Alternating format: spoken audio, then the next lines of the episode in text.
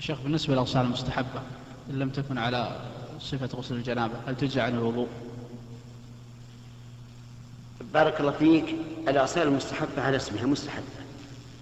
والوضوء واجب ولا يغني المستحب عن الواجب. فالأغسال المستحبة لا تغني عنه لا لا تجزي عنه.